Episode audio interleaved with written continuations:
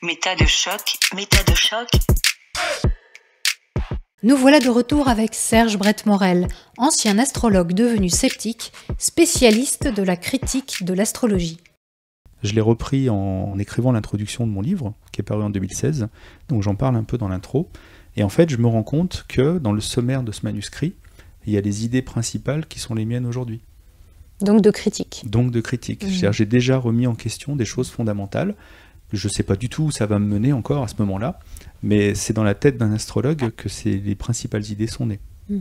Et ça, c'est vrai que c'est toujours étonnant de, voir ça, alors qu'on a l'impression que ça y est, maintenant j'ai un regard complètement neuf sur l'astrologie. Ah non, il y a plein d'idées que j'avais déjà, mais qui étaient dans un, environnement de croyance en fait. Hmm, hmm. Sauf qu'aujourd'hui, j'ai des outils, donc j'ai vraiment une approche différente, et je peux compléter ce que je faisais, mais en tout cas, les idées principales sont là.